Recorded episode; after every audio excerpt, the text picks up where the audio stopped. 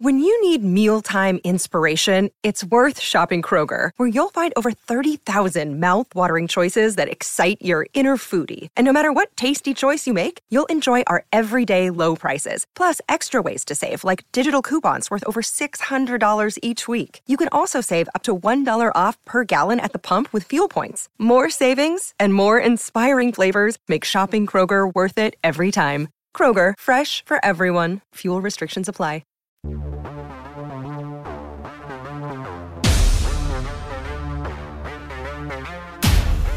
Leadership isn't for the faint of heart. It's dirty, dangerous, difficult, and disruptive. It will test everything about who you are. Unfortunately, as a leader, you're out front, which means you usually only get about 43 feet of good road built for those following behind you while you're running the race yourself. Welcome to the 43 Feet Podcast, where each week you'll hear from some of the greatest leaders we can find, both in F3 and beyond. If you're going to lead, you'll need to be ready for the difficult challenges, for what lies ahead in the unknown, for what's lurking in the next 43 feet.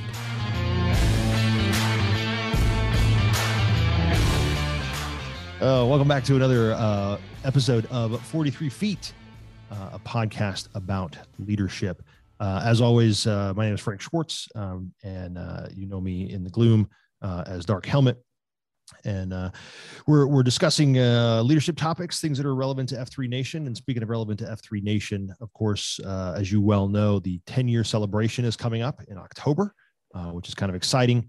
Um, we've got a lot of good stuff planned for that. Um, some kind of cool speakers and uh, some some really interesting breakout sessions and different things that are going along there. So if you haven't had a chance to register yet, go ahead and do that. Um, get yourself together and, and, get down to what we estimate will be the largest uh, F3 party to date.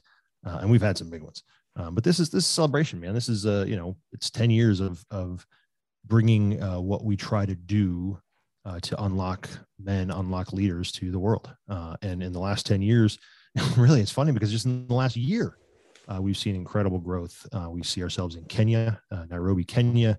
Uh, we've had two different places in uh, Australia open up, uh, Sussex, England, Dortmund, Germany, and this is all within you know COVID actually. Whereas a lot of places I think got shut down by COVID. You know, since we're free and and outdoors, like, eh, you know, everybody kind of kind of came out of the woodwork, and so here we are. and We're celebrating all that in October. So, man, if you haven't registered yet, do it. Uh, and of course, there's many, many, many other things going on. And as you are listening to this, that means you're probably involved in the F3 podcast world. And so you will hear the F3 COT podcast featuring my boy, Hello Kitty, uh, Brian Jodis, and he will bring you news of the nation with his uh, co-host Rapido. Um, and uh, and so you know, make sure you tune into those things as well. All right, but that has nothing to do with what we are going to discuss today. And uh, fortunately for me, uh, and actually I, I, got introduced to this gentleman uh, through Hello Kitty. Um, I, am really, really, really excited to welcome Philip Stutts uh, to the podcast today. Philip comes from the cutthroat world of political marketing, which I, I think the only thing probably maybe more cutthroat than politics itself probably would be political marketing uh, in my in my estimation. Um, he's been doing this for over 20 years. He's worked on uh, countless uh, different uh, campaigns and uh, contributed to over 1,400 different election victories, including uh, three U.S. presidents. Um, so he kind of knows the game of political marketing and also corporate marketing on a very very high level and, and what it's like to kind of to battle it out, you know, in that in that very competitive arena and, and big budgets and, and kind of have that sort of win or die uh, mentality. And that's something obviously that we strive for uh, in F3 is to sort of have that same kind of, you know, get it done no matter what uh, sort of mentality. And so I'm excited to talk to him. But uh, the other thing uh, about Philip is that he, he kind of has a, a, a very uh, interesting road to get to where he is and kind of, you know, finding purpose and, and different things with his work. Uh, and that's part of what we want to talk to him about today. So, hey, Philip, thank you for being with me, man. I appreciate it. Yeah, Welcome. let's start out. And um, so, I guess Brian Jodis goes by Hello Kitty. Is that his nickname? That yes, that is his idiot F. Okay, so so Brian worked with me for years, and and uh, I love him to death. But a long time ago, when he was working in politics, he got nicknamed not Jodis, which is last name, but Jodice. So just know everybody out there Italian. listening. they need to start calling him Jodice, which is what we all call him now. Every time I refer, like, "Hey, how's Jodice?" Uh, you know, like, you know, mutual. He has conveniently forgotten to mention Yeah, that ever. well, that one, uh, I'm, I'm yeah. leading off with a with a two run homer right off. The, That's really good. Oh, so uh, gentlemen in in uh, the Carpex area, Cary Apex area, uh, feel free to rename him from Hello Kitty to something like uh, we think like Leg Lamp. Right? Yeah, It's Italian. It must be Italian. Or name it Yeah, Major right, Award. Leg Lamp. Giudice. That's too good. Oh man. Well, now that we've got that uh, squared away, Yeah. so, uh, Philip, you know, in your bio, and, and we've talked obviously that you've been you've been at this marketing game for a long time, um, and even though that's kind of always been something that, that you've done and and uh, and obviously done at a very high level and been very very successful at, some things have happened in the last few years that have sort of caused uh, things to take a little bit of a turn. Uh, I guess maybe in your focus on how you did it and, and why you did it. Is, is that a fair statement? Uh, yeah. Yeah, I'm not gonna jump Like, in, uh, yeah, it's an understatement. Yeah, it's an Yeah. understatement. But yeah. So- uh, why don't you kind of catch us up uh, i guess sort of you know start start a little ways back and kind of tell us kind of where you were and then what was that sort of some of those catalytic events that changed some Yeah, I went to a Tony Robbins. I, I got into Tony Robbins back in 2015. I was 41 at the time, and uh, I'm not. Are, are you familiar, Frank, with with all the Tony Robbins stuff at all? indeed Okay. I'm, I'm a i wouldn't say i'm a, a, a disciple but i am a fan Yeah, I mean, I'm a, I'm a pretty big fan too, and and at the time, I he was the perfect vessel for what I needed in my life. And I remember I was driving from New Orleans to Birmingham, Alabama, in between seeing clients and listening to a podcast with him and Tim Ferriss, and I just remember pulling over to the side of the road, and, and I mean, I knew who Tony Robbins was, but I didn't know. I mean, I knew he was the guy that sold the tapes on TV in the 80s and Mhm. 90s and all that stuff, but that's about all I knew. And then I, I listening to this podcast, it was like in 2000, it was in 2014. And I just like literally jaw dropped and was like, geez, this is everything I'm looking for right now. And I said, I don't, I don't care what it costs. I'm signing up for something. And I, I literally pulled over on the side of the interstate at a rest stop and, and I wrote a $10,000 check to go to business mastery because I wasn't quite ready to give personal mastery a, a shot, but I get, I could do business mastery. So he had sort of a business course. Um, and it was like in Palm Beach with him. And I wrote a $10,000 check uh, to go to it. And that really was the launch of everything for me. I, I feel, I feel, I, I don't know what order I was supposed to go in, but my, my life and my process is my own order, I guess. So I did that first. And then I ended up doing some personal programs of his, uh, one called uh, Unleash the Power Within. And then I did um, I did a, a program called Date with Destiny. If you've ever heard of Date with Destiny, uh, I have or not. maybe you haven't, right? It's a six day program with Tony and about 3,000 people, and it goes about 17 hours a day, and you don't have any sleep. And it's the most earth shattering moment you'll ever go through in life. So if you're really at a I mean, I, I mean, I think it's for anybody and everybody and wherever they are in life. But for me, I was in, you know, a pretty painful spot. I just didn't didn't like who I was, didn't figure realized I wasn't where I needed to be in life, in my personal life, didn't know why. I think we all feel stuck sometimes, and I was stuck. And when I got unstuck going to business mastery for my business and exploded on the entrepreneurial front, literally in January of 2015, and and have not stopped since then. But on my personal front, on the personal life and my marriage and my father ability to be a father and my just own life of, you know, figuring out who I am, um, I, I was pretty still lost. And so I, I did this date with destiny. And I remember um, it was like the fifth of the sixth nights and it was about two in the morning and there was a moment and every day there's like a you you peel a, a layer of onion of your own life out of this program and you're like oh boy i do that. Okay i got to change that. And then the next day it's like oh i realize I, i'm this guy. And then the next day it's like oh no i'm this person. And like 99.9% of people will never under, undergo anything like a, self-examination like that. Yeah. um, and i'm so grateful for it because uh, i didn't you know i didn't know what i was going to walk into. But by the fifth the, about 2 a.m on the fifth day i realized it hit me all at once. And by the way my wife went with me but at this program they split you up and so you're in basically groups and different teams but your wife is not with you and that's kind of a good thing because you don't have that energy next to you and you can actually do a lot of self exploration mm. anyway and so i'm sitting there at two in the morning and i realize it hits me that i'm the cause of all the problems in my own life and that i had been blaming everybody for everything forever and ever and ever and it was a pretty low moment at about the same moment that i came to this conclusion.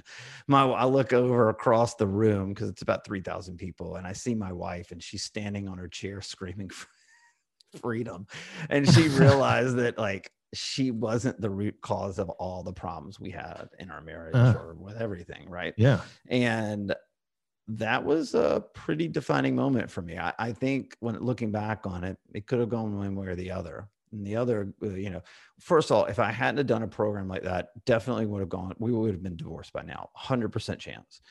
Having done that program, we both realized we got a lot of work to do. And if we want to make, have a, if we don't want to break up our family, then we're going to have to do a lot of work. And frankly, I was the one that's going to have to do a lot of work too.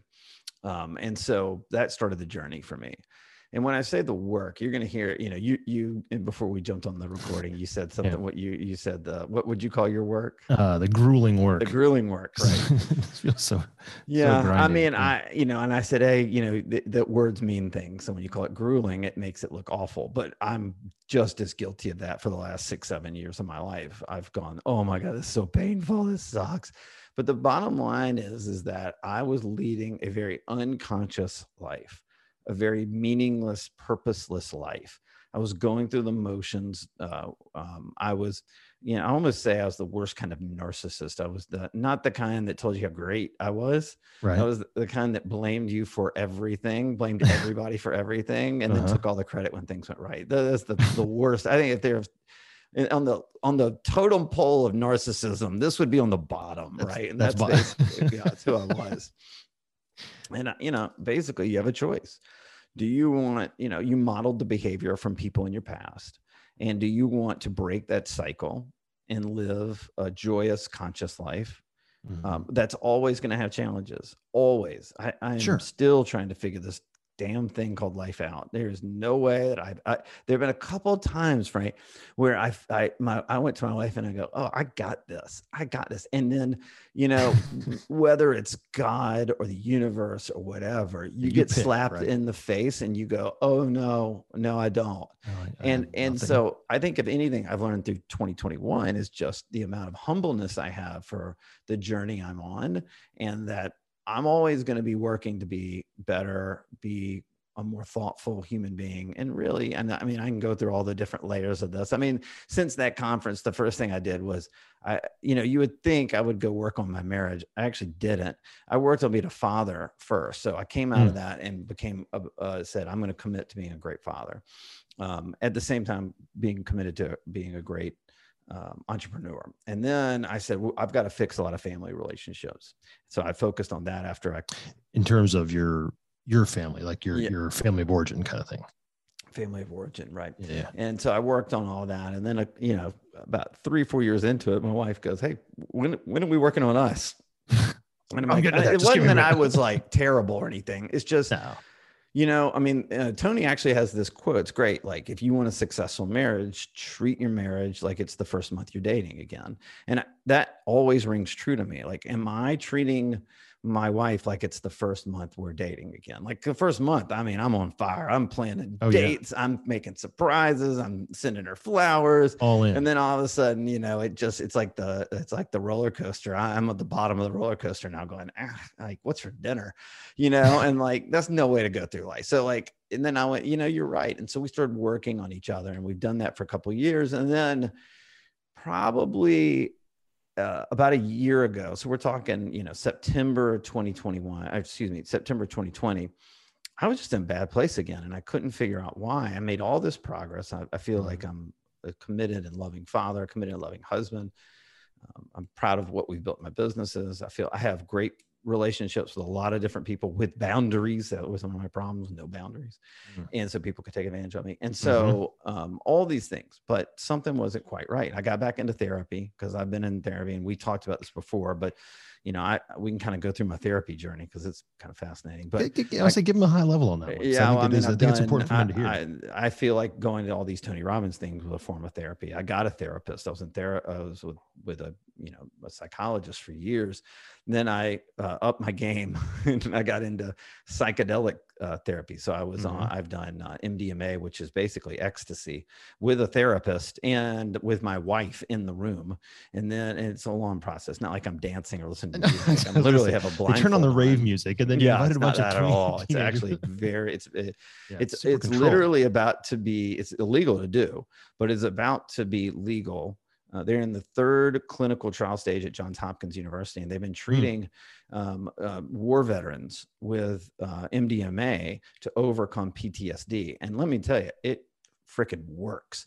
And then I went back and I did MDMA and I stacked it with LSD. That was um, and the only reason I did that is because my that's ego. Not, that's why not. No. Yeah, my ego is so strong, and I don't mean uh, like in the you know like like, like I yeah, have just yeah. a strong ego. I'm an a type A personality. Mm-hmm. That the only way to sort of melt that ego and get into the psychedelics and go through the the process of what that was all about was that you have to take a little, you have to take some LSD because that will wipe your ego completely out within Take, takes all the barriers seconds yeah, out, right? All the walls, minutes. all the everything you've put up, right, right, gone but then I got so I did all that, and then the pandemic, and we got through the you know most of the first part of the pandemic, but something just wasn't right. I didn't feel good. Got back into therapy, and and then I realized probably by January of this year, I I don't love myself. I mean that's just the bottom hmm. line. Mm. And I hear mm-hmm. I've done all this work right on my business, right. on my daughter, on my wife, on my fam, my origin family, all that stuff. And you know what? I forgot all about me. and that's the I love all you people, and I'm going to serve you, and I'm going to do really well. And then oh, I realized way, I'm, I'm, really not going to be the best husband and father, yeah. business leader, or family member if I don't love myself first. It's not a selfish thing. I have to love who I am and only then am i able to actually truly love and give to others. If i if i don't love myself first then i'm actually taking from others and not and not what do you mean being by that? a giver by that? What? What do you mean by that? What do i mean by what? That you that you that you're taking from others if you're yeah i'm just getting my needs met when I'm mm. for whatever reason, whatever I'm doing, whatever action, it's actually just to get my needs met because I don't love myself. So I'm trying to fill that void with other people's love, with other people's uh, actions, with other people's reinforcements instead of just being comfortable and loving who I am and going, yeah, this is who I am.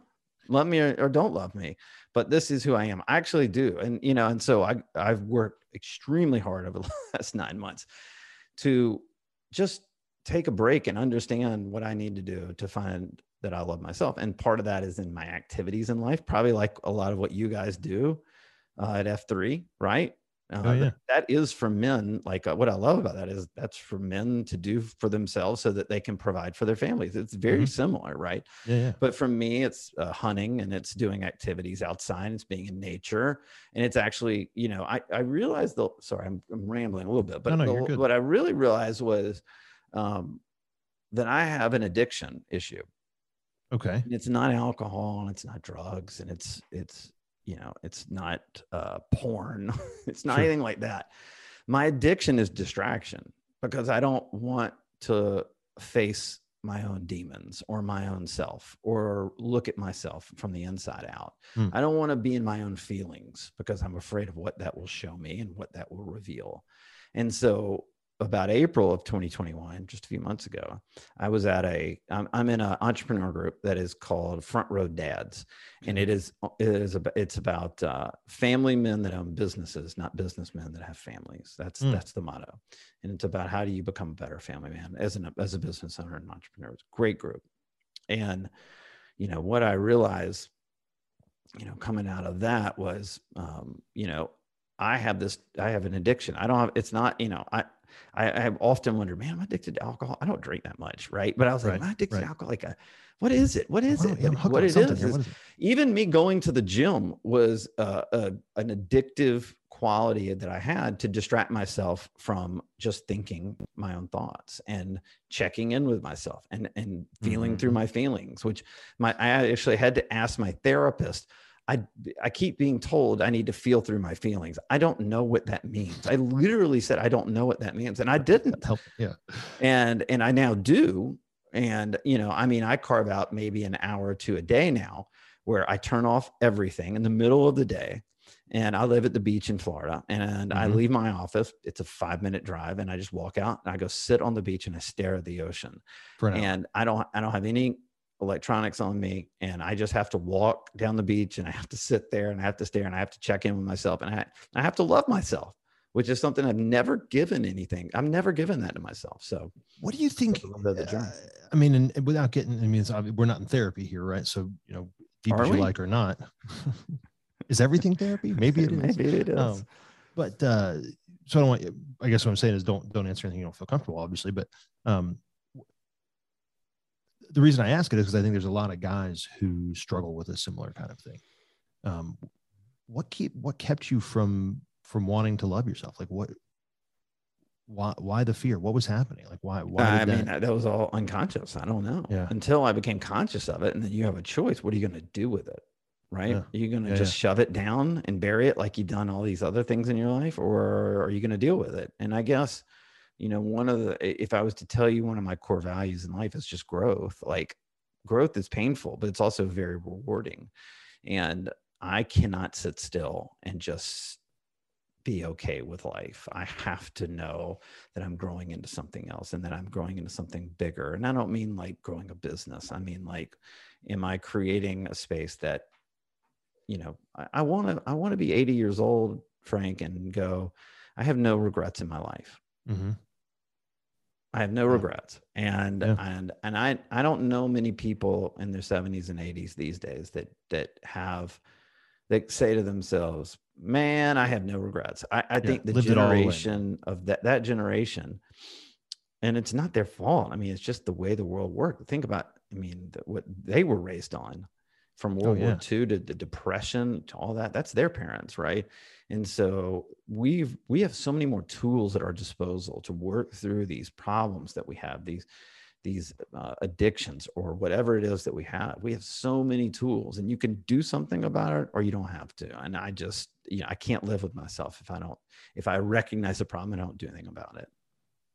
Yeah, in, in our uh, in F three parlance, you know, the, those guys that have kind of, I don't want to say given up all the way necessarily, but certainly those guys that kind of hit that point where they're like, I don't know what to do next, and they're just kind of grinding through, just going through the motions and living without. We call them sad clowns, you know, where where you put on that happy face, you know, on the outside, but inside you're you're dying, and um, and and so Tony Robbins obviously helped. Uh, that that's clear, right? uh, and and doing that uh, date with destiny and, and going through that um, that program Wh- there's some other things though uh, and i don't know if you want to get into it or not but you, also are have have taken on a pretty lofty goal uh, uh, of attacking something that has has Yeah. changed your, Oh, your yeah, life in a pretty dramatic way yeah just that you know little just something little that came up in the last little bit Yeah. right um tell, tell us a little bit about kind of what happened there when where was that in the timeline and and how has that even further shifted Yeah. uh what you're you're Wow.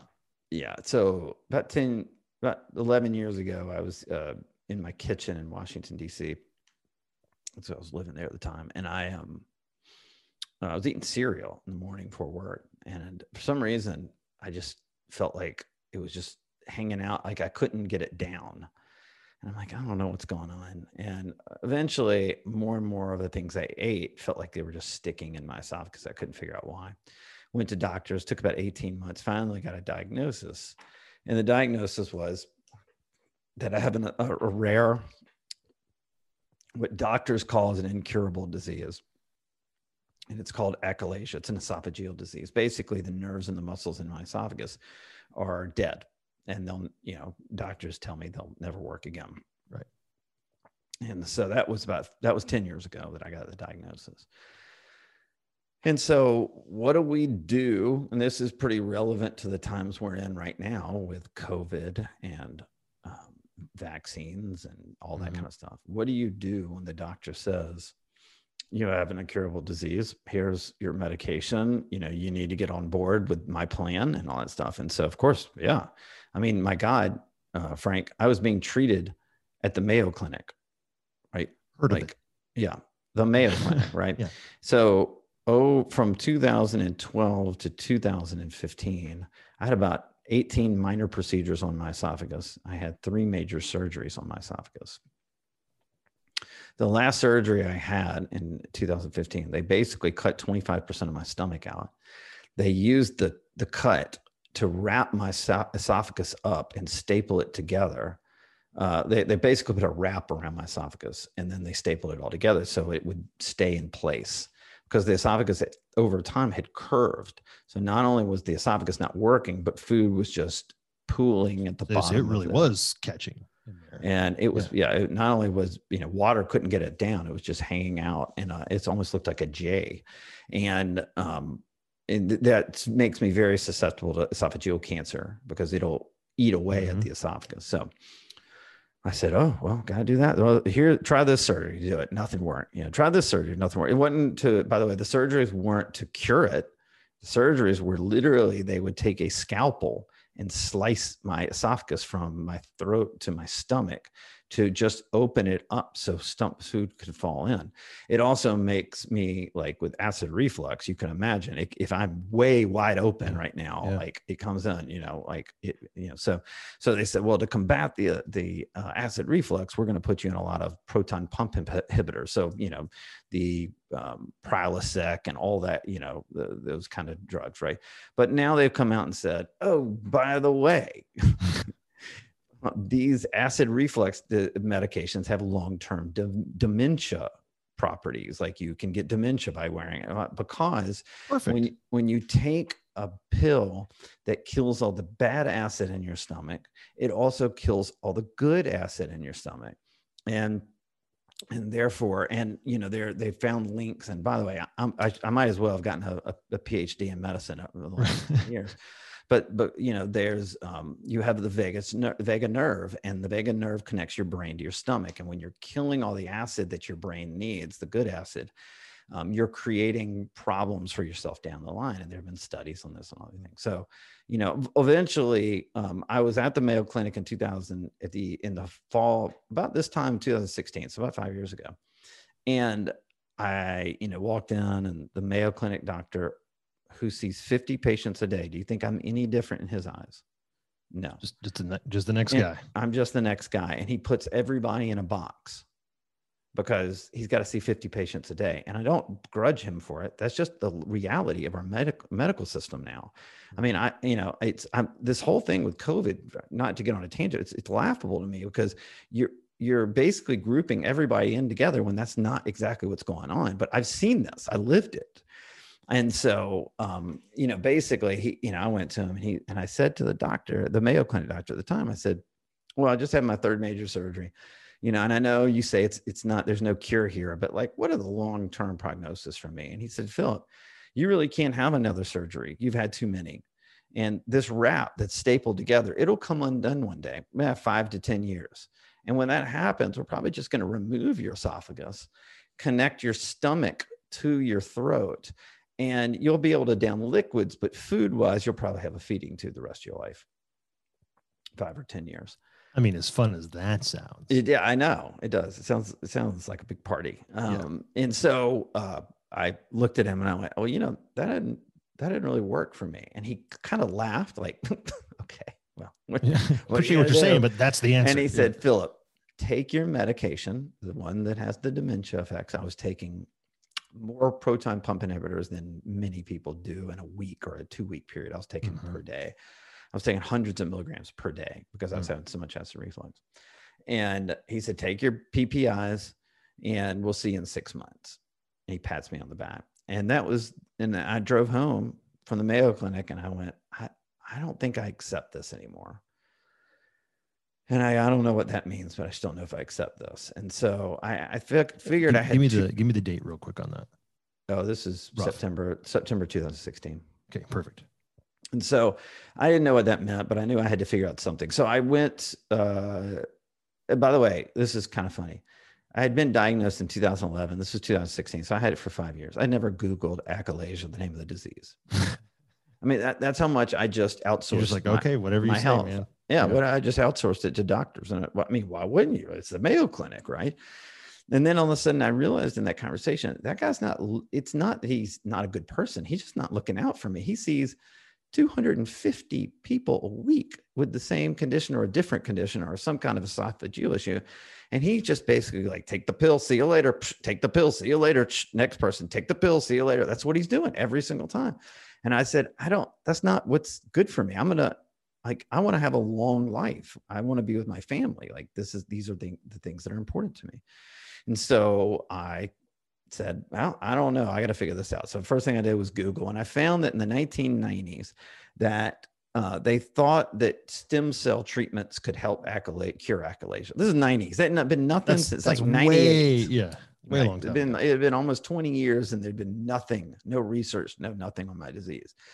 And so I was like, all right, well, that's curious. And I just kind of put it in a box. And then I said, you know, the other thing I need to do is get my diet in order because it doesn't work for me to take these uh, these proton pump inhibitors anymore. I, I want to get off of them. I don't know what it takes. Yeah. I know that I'm 10 times more susceptible to acid reflux than the normal person because I have literally the bottom of my esophageal sphincter is literally cut wide open. So acid just comes up and down whenever it wants.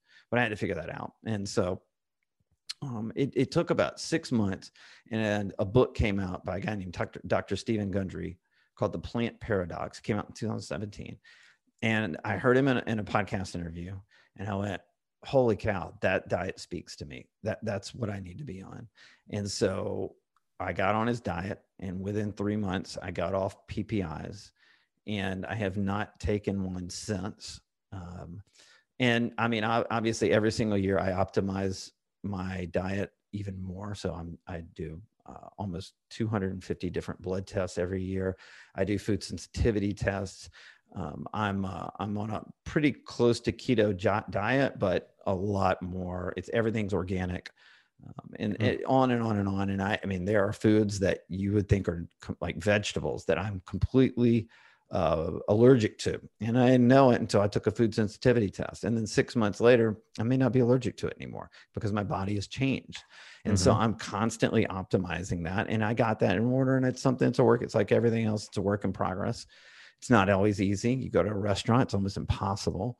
but now I found supplements that I take that kind of act in the way a PPI would, except they're not, they're good for you. They're good for you. So they're, yeah, they're not going to cause dementia long term. Right. And I also take about 85 supplements a day.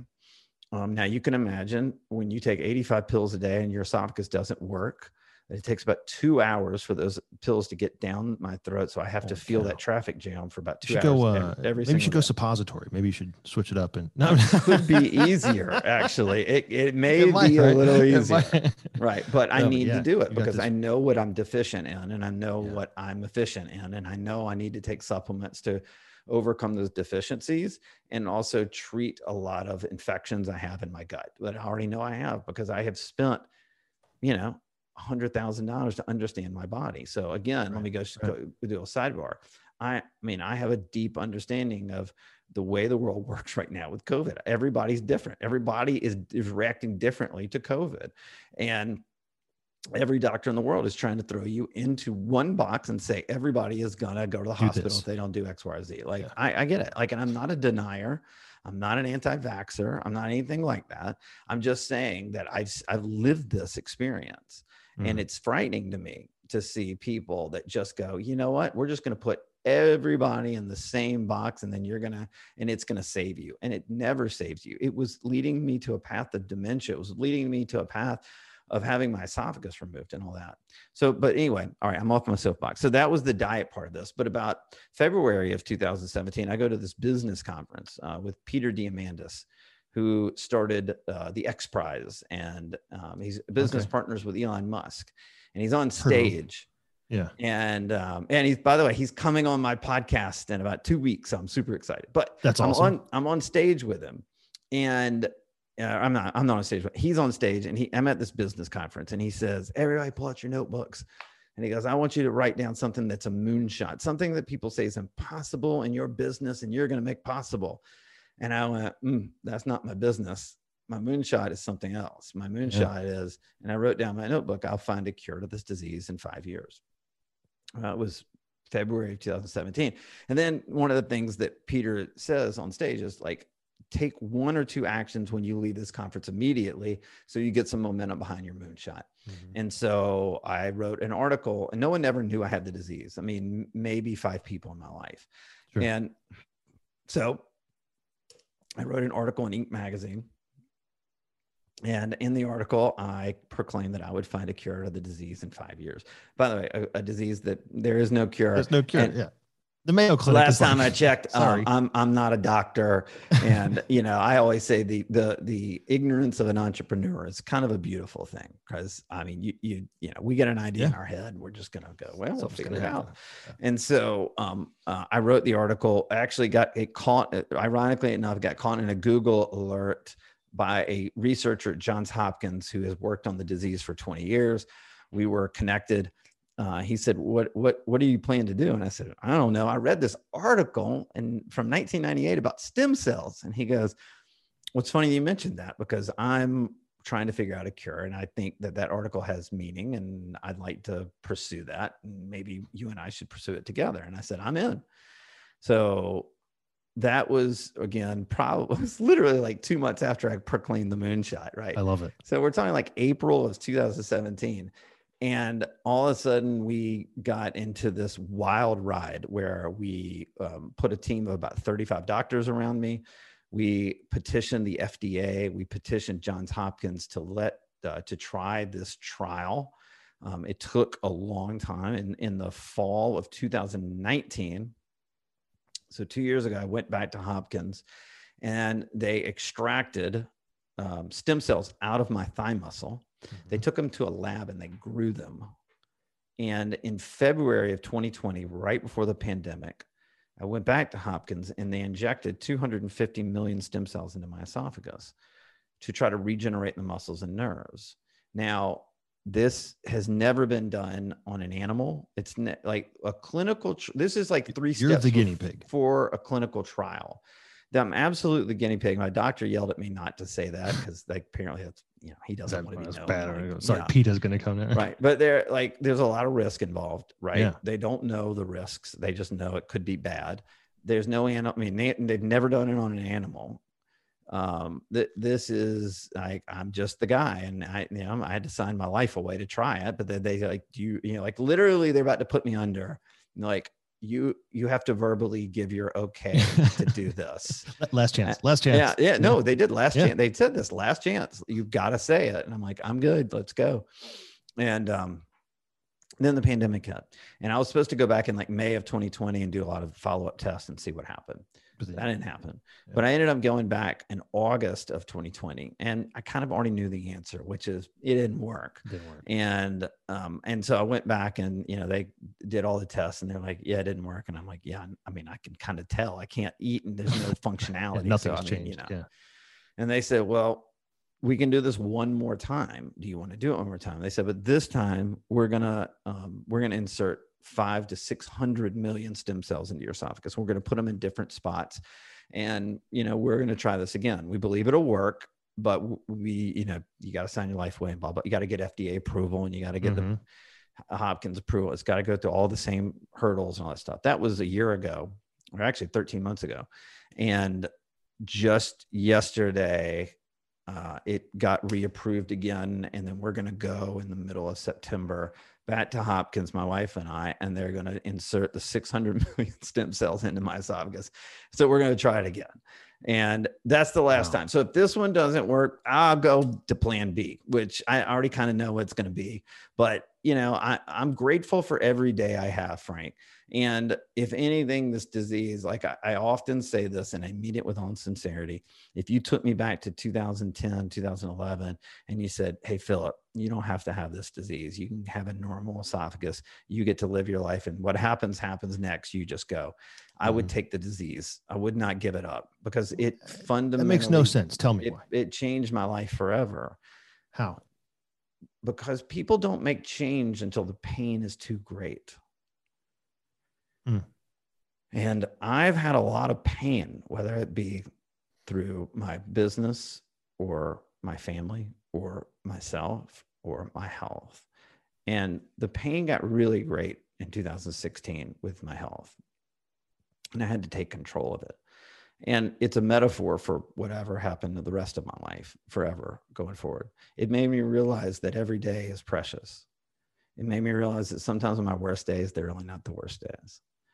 And if they, the worst thing that ever happens to me is I'm on a feeding tube at 50 years old, then, and I still have the love of my daughter and my wife, I'm pretty lucky. My best friend, one of my best friends, uh, has ALS. He's 50 years old. Mm. He's got a four year old son. And that's, that's bad. Yeah. I, I don't have that bad. bad. Yeah. You know, I mean, there are things I'm going to have to deal with in 5, 10, 15, 20 years. I'll deal with those one step at a time. No, no reason to get overwhelmed. Live every day and be grateful for the day that's in front of you. And I don't think I ever would have thought about like that in the past if, before that disease. And it woke me up a lot. I think I don't think I would have gone to that Tony Robbins event if I hadn't didn't have this disease. I don't think I'd be um, a flawed husband or a flawed father if I didn't have this disease. And I definitely wouldn't have loved myself if I didn't have this disease. And so the disease is actually the best thing that ever happened to me, even if it's a pain in the ass. Neck. Esophagus. um, that's uh, that's pretty profound, and you know, and some of those things you said, I think, get people bandied about, you know, and it, uh, it almost gets a little cliche where it's like, oh, you know, this is really, and I live every day. What, like, but you mean that, like, the, people people who say that sometimes I think aren't didn't necessarily face the really a, a completely insurmountable task. You have no, I mean, what's insurmountable? Nothing's insurmountable. But but I'm saying, uh, from the time you sat there in that in that meeting and mm. wrote, "I'm going to find this mm. this cure," mm. right? That, I mean, that's ridiculous right? From from the perspective it, of is ridiculous for it's sure. ridiculous. Yeah. Yeah. And so when i say insurmountable uh, yes given enough time enough resources enough whatever nothing's mm-hmm. insurmountable sure. But it may not be surmountable in the time frame and in you know or whatever that that that you have.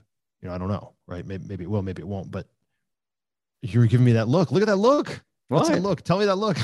I don't know. I like that is the biggest load of crap I've ever heard. No, I, I, mean, I don't know. Like my story is my story. Everybody, you know, and a lot of the interviews I do, they're like, what advice do you have for others? Like, I don't know. Like, I don't know. Everybody's got their own story. Everybody's got yeah. their own issues. My issues are totally for me, you know, and I, I think what I hate in this world are the people that like, you know, trying to constantly give everybody advice on how to live uh, their life, whether it's like, hey, here's how you make more sales and grow your business, or here's how to be yeah. a great husband. Like, I, I just think it's it, we're in this BS world right now where everybody's just trying to get their needs met and they want to be praised and they want to get likes.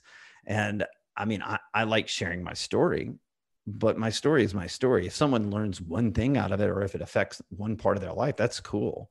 But I don't have the answers for everybody. And yeah. I just know that I got to be the best I can be and I have to love myself first and then I can be better for others. No, I, I love that. And that, in fact, that's uh, very much the way that I, I tend to look at things as well. And that is the sense that it's like, because I tried for a long time in a similar way where it's like, I've got to have answers. I've got to, you know, I need to know what's going to happen. I need to know mm what's going mm. on. I need to be, you know, a guy who I can be relied on and, and who can help mm-hmm. people and all this kind of stuff. What'd you I, do? Uh, well, I failed a lot, and then you know I ended up in, in the toilet over that and uh, not literally, but you know what I mean.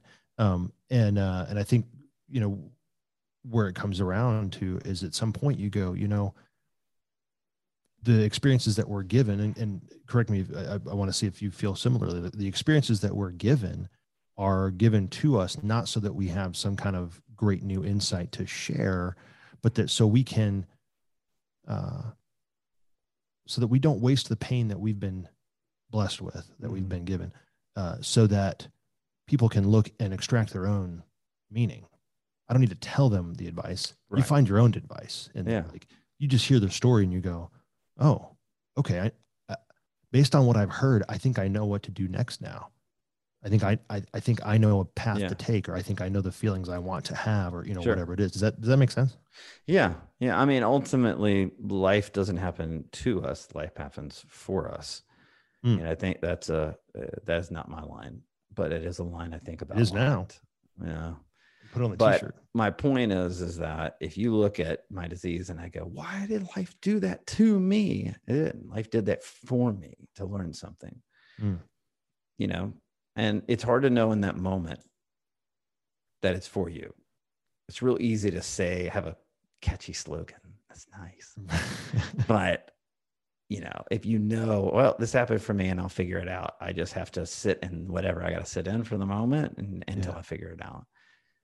And the other thing is, whenever you're the most frustrated in life, it just means you're, if you're willing to do the work, then you're about to have a big breakthrough in your life. And I mean, that's just been consistently what I found on everything. I was going to say that is the absolute. I I too have found that, and I and I, I think we we don't talk about it enough uh, as as men and well as people really, but where you get to that point where there's something inside you, I think, that knows you're on the edge of something.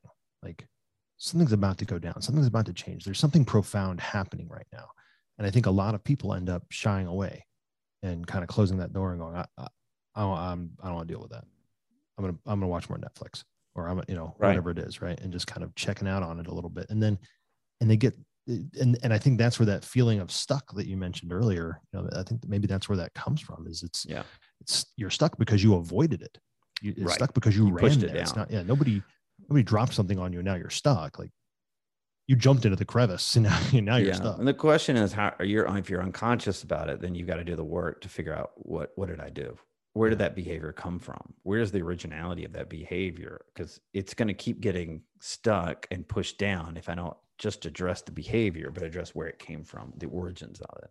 That's Yeah. where the psychedelics come in.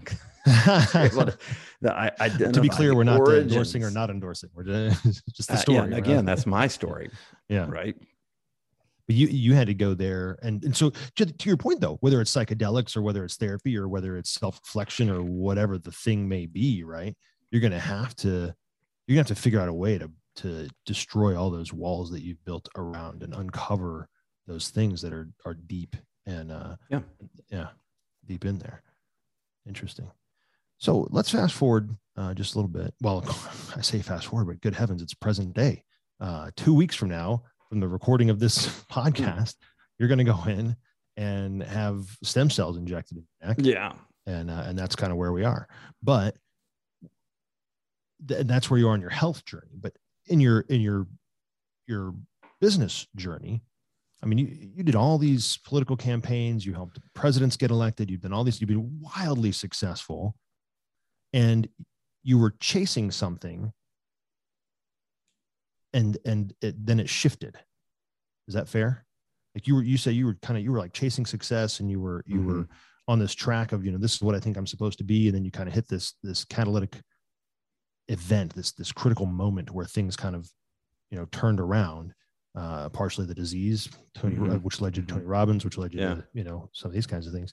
And so now what would you when we were uh we were talking right before we started recording like now it's it's less about i got so and so elected or i got this business because because you you still run a marketing business right Mhm. Multiple ones. Yeah. yeah right uh big big win I got Right? win big media and Win go big. big, media. sorry Yeah. win big go big of course what, what am i stupid? Big win.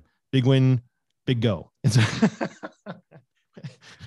big, big go me yeah yeah anyway and um and and you kind of developed um some some tips some some structure around this because you're still in the business of marketing but it has a much more missional element to it now. It, it- it's it's more about what you were put here to do it seems as we've talked um, rather than just like hey what can i do to get another check? Is that is that fair? Yeah. Yeah. I mean, I, I mean, I'm a, like, again, uh, I'm a purpose driven person and the purpose for me is growth more than anything else. I want to see other people. would you say though that was was it growth you know seven years ago eight years ago ten years ago it was always in me. I just didn't know it.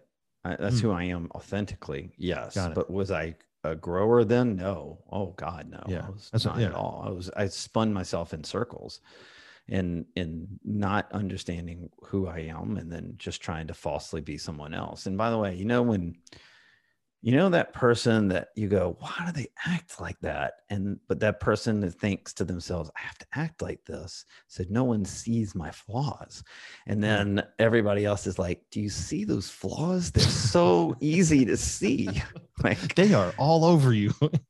that's Yeah. me Yeah. that was me right um, i i overcompensated hoping people didn't see my flaws. I did it unconsciously but i did it and Mhm. um, everybody saw it. So i wasn't very good leader and i very definitely wasn't very successful in the way i, I could have been. Uh, I did a lot of cool things and did a lot of helped a lot of people but i didn't do it for that reason. I did it for myself. And i think now you know i just changed that the mindset kind of changed a long time ago which was like well what do i need to do to serve others and grow? You know like i mean like we have you know I, again if everything's about growth like we have two values that are our companies um, give and grow. That's it. We don't have some long mission statement on the That's it. wall. It's just give and grow. Give more than you take and always be growing. That's it. And it fundamentally is around everything we do are clients growing? Are the people that work here are they growing? Are they growing out of their job? Are they growing into another job? Are they advancing into this company? Or how are we advancing as better human beings? Like what are we doing to when we wake up a year from now and go god i can't believe the man or the woman i've become in the last year. Like that's what i get lit up about. And it's so funny the most the most i get lit up on is when someone on my team comes up with an idea or develops something that i never thought of Mm. like that is like my my favorite thing in the world where like someone says hey i thought of this idea and you could see their face light up because they didn't know they were capable of coming up with an idea like that but hopefully we create an environment where we encourage everybody to to think clearly to think independently to come with ideas to the table it may get struck down 9 out of 10 times but if you can have one come through and it's a great idea and it helps the company grow and it helps you grow in this company and it helps our clients bottom lines our you know as we're marketing them or winning elections for them. There's nothing like that feeling. And so for me that's really it all comes down to to growth. And i think it's a, a giving a giver's nature too if Mhm. that's the mentality. It's not like I, I need to grow and no one else. Like no i want everybody on the growth ship. Now it doesn't mean that it it's for everybody so the people that work work Sure. for me um you know some people come in and they go ow man i don't i don't know the Right. growth stuff it's Right. hard work It you is. know and, they, and then they head on and that's okay because that's their journey and i'm okay Yeah. with that like i don't begrudge anybody they got to figure out their own journey but the Yeah. people that are wanting to grow the people that want to live um, an incredibly purpose driven life um, I, I just want all those people working here uh, so can, I can apply. Right. Anytime. is what you're I'm ready to go. absolutely yeah. Um, so, and would you say now, and I don't, you know, we're not here to, to necessarily to talk books or, or that kind of thing, but you have written a couple. Yeah. Um, and, and your latest one, which I think is, has a great title. Uh, I mean, we call it the undefeated marketing system, right? That's the, the title, but I, I love the subtitle, which is how to grow your business and build your audience using the secret formula that elects presidents. Now, who doesn't want that? right? well You kinda apparently "That's- facebook because facebook banned my book are you serious? Yeah, Facebook banned my book, um, and uh, we we actually uh, won and got it back on Facebook last uh, in in March. But they banned it uh, at the end of 2020. Like the book came out in April of 2021, Uh-huh. and we ran. Uh, I had a couple different book covers, so we decided to do some some testing on Yeah. the book covers to see what people click through Like on and Facebook said that the book cover was trying to influence an election, an election that had already happened. This was in Dec- December. And so, yeah, so uh, they Well, banned, and then we appealed the ban. We appealed the the ban, and then they they literally came back eight hours later and said, "No, you're trying to." And it, that's a business book. Because it's how to win business a- book How to about elect how, presidents is how what they're saying. you market your business using this Yeah. formula that we do to like presidents and how every Fortune 200 company is doing it. All these successful businesses are doing it, but it got banned. And then, so I have a little bit of a platform. I've done Yeah. a lot of TV appearances and I had a lot of contacts. And so I decided, yeah, let's go, let's Yeah, go let's raise a ruckus. and, uh, and so I did. And I, I wrote an article about it and Fox News picked it up, ran a big story on it. And then uh, a publication um, called The Federalist is a national Oh, yeah. publication, Uh-huh. um, asked me to write an op-ed. And I actually found um, nonprofits and um, charities and other uh, authors who also got banned for crazy, Crazy idiot, reason, idiot, idiot reasons and um, and so I told that story, and then it got national coverage.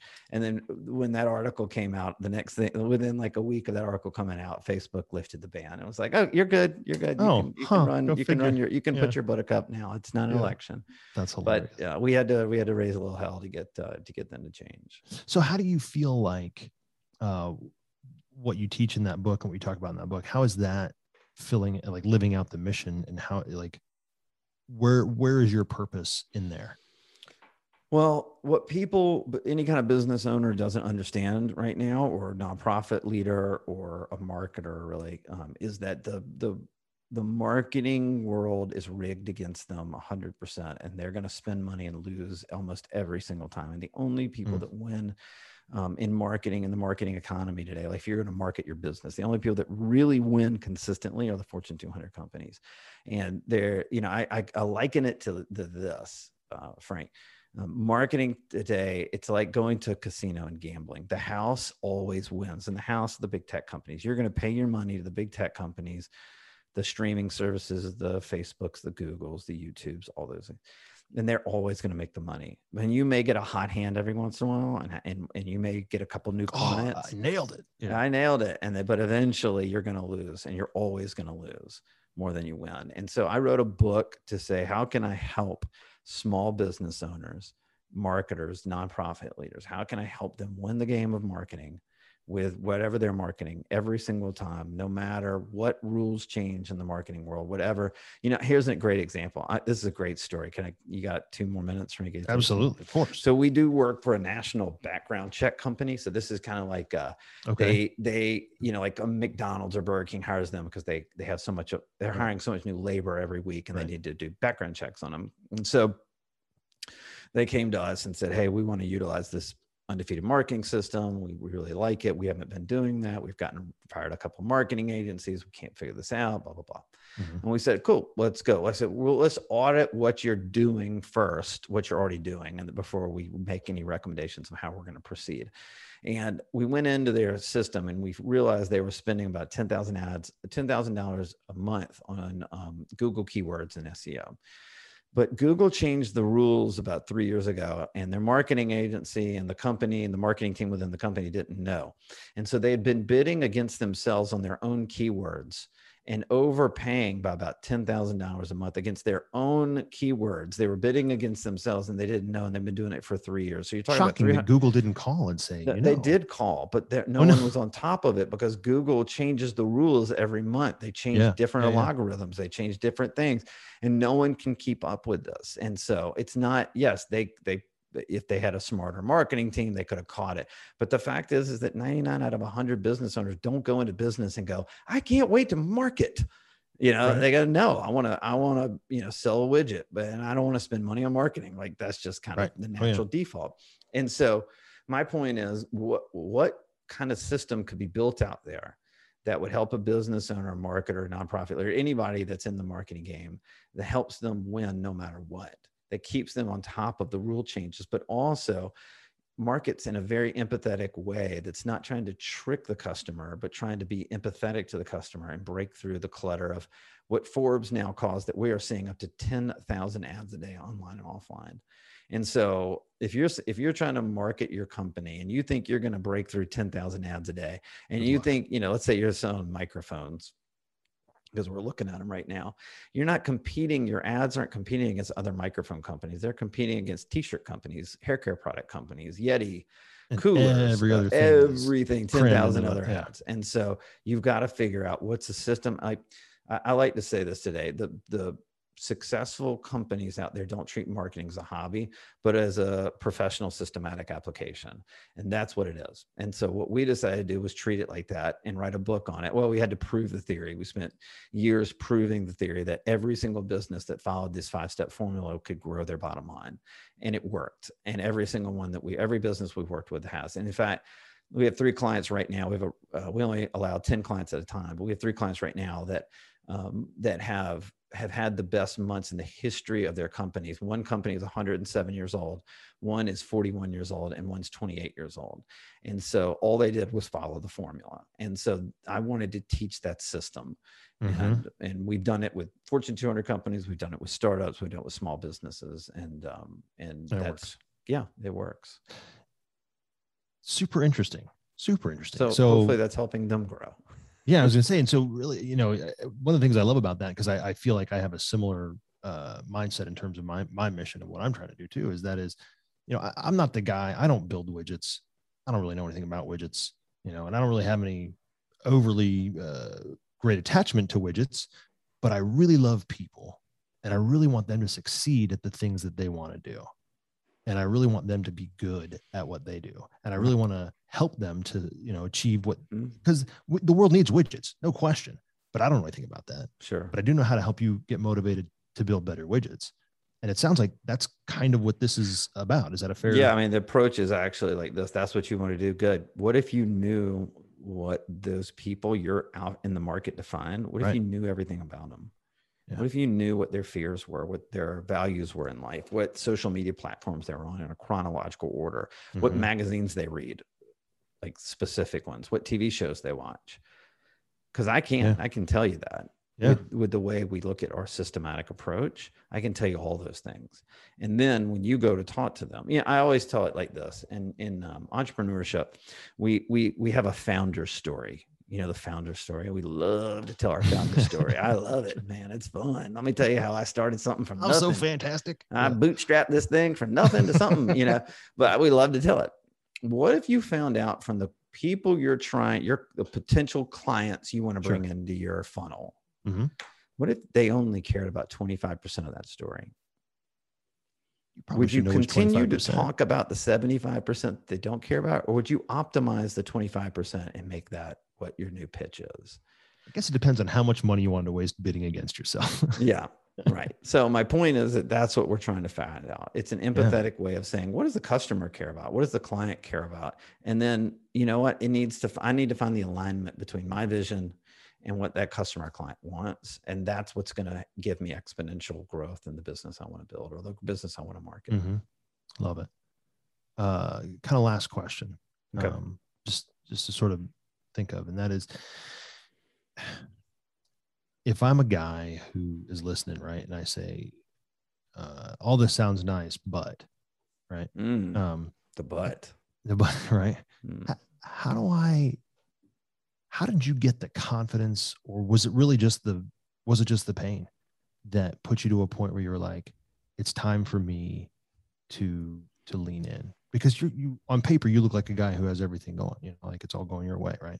And i know you got a lot of struggle in there. We talked about it here today on the podcast but i guess how, how do i as a guy who's trying to figure this out not you know a guy right? Asking for a friend right? Um but uh and then say how do i get the confidence or how do i get the the, the guts to lean in and and to start following? Because this had what you're doing right now shows up that this is what this is who you are mm-hmm. right? I mean this is this isn't the thing that you're doing just to make money. This isn't the thing you're doing just i mean you can see it in your face the way that mm-hmm. it i mean you, you turn on when, when you start talking about it. It's awesome so how, how, do i do that how do i lean into that well let me give you a tony robbins quote and again I, mm. I don't know how you lean into it i just know how i leaned into it Fair. right how did you but lean into the, it the the tony robbins quote is the quality of your life is in direct proportion to the amount of uncertainty you can comfortably tolerate. And I would tell anybody that that's the key of life for me. Um, is am I making a decision right now to protect my certainty? Or, you know, I mean, there are a lot of decisions I make as an entrepreneur, as a father, as a husband, mm-hmm. where I put myself out on the ledge. And the reason i do it is because my whole life i've been has been based on fear. Like don't don't do these things. Don't rock the boat. Don't do anything you know. And i force myself to do what's uncomfortable for me. Mm. being uncomfortable is uncertain. Yeah. And so yeah, i try to live in a state of being uncomfortable working out at five in the morning on a saturday is uncomfortable getting hearing that alarm clock after a hard week of work it's uncomfortable Mm-hmm. So how do you apply that uncomfortableness? But by the way, if you ask anybody in F3, right, is it worth oh, yeah. it at the end of Saturday or whatever day you're out, you're all out working out? Let's just say yeah. Saturday. Every day. But yeah. Right. Yeah. is it worth was it worth it that I got up before work this morning at four right. in the morning and worked out? Was it worth it? Yeah. Why? Well, Every you time. had to go through one, you had to be uncomfortable first. Yeah. Why would you subject yourself to that? Right. Well, that's, because that's of the way it makes you feel when it's over with and what you've accomplished. Yeah. So, you know, they don't, I mean, look, uh, nothing, there's no free ride in life. I've certainly learned that lesson. And so the, the only way to have happiness or success or all that kind of stuff is you're going to have to learn how to live uncomfortably. And that is in direct proportion to the amount of uncertainty you can comfortably tolerate right? No i love that. Yeah. And so you you know for everybody that's that's just what you've got to answer in your own head. I mean i've yeah. had to answer it in my own head the one my own way. And a, and a lot of it was revealed by pain too much pain. Yeah. And so i mean even i mean again this year like i was like god dang it i'm making i mean i'm I, i'm waited until i'm in a lot of pain to make this change yeah. we're all, i'm always going to do that and I've really learned in this whole process just how humbling it is and how take it one day at a time, but make yourself uncomfortable and always try. I mean, I loved putting myself in physically uncomfortable positions and doing triathlons 12, 13 years ago and, mm-hmm. you know, all that kind of stuff. And I'm like, well, I have a, I have a muscle there. I did it when with my physical abilities. Maybe I should do it with my diet or my marriage or my fatherhood or my business or my own health. Right so, or my diet or whatever, right? So yeah. that's just the way everything I good kind of comes on the on the other end of uncomfortable. Yeah, yeah, yeah. And like you said, no free rides and no arrivals. Uh, that's another thing you kind of hit on is you, there is no place for you to go. no, ah, no, you know it is. I, it's such a cliche. It's like it's it's not about uh you know where it's not about the destination. It's about the journey. You know, you know I, why? Because there's no freaking destination. Uh, and, I, and I, just? I used to hate that. I'm like, no, yeah. I actually I love the destination. Like, what are you talking about? But I do realize that a lot of that that a lot of it is. Um, what what what is my journey? Am I enjoying the journey? Can I how can I make the journey enjoyable? How can I make it fun? Yeah. Because it really is the journey. It really is. Now I needed, I can't, I got to make it the destination. I got to make the journey the feeling of the destination. Mm-hmm. Yeah. No, I love it. Uh, Philip, uh, truly, uh, thank you. Inspiring. Well, thank I you, really man. I, I love what you guys are doing. And I know you've taken a huge leadership spot and you're getting paid, uh, I don't know, millions and millions of dollars to do it it's not easy. And yeah, yeah accept all that cash. Yeah, your private jet and all that yeah, stuff yeah, you're telling me about. And uh you know I'm kidding. Uh, but yeah. Uh you guys serve a, a, mission bigger than yourselves and you're trying to help other people. And it was an honor. I honored if I could share my story. And if it helps one person, that's awesome. But uh, I think it will. You know, thank you for all you're doing too to help other people in their lives. All right, brother. Appreciate it. All right.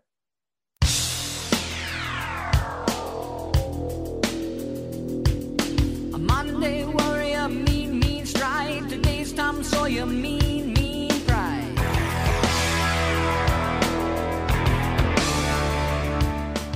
Thanks for listening to the 43 Feet podcast.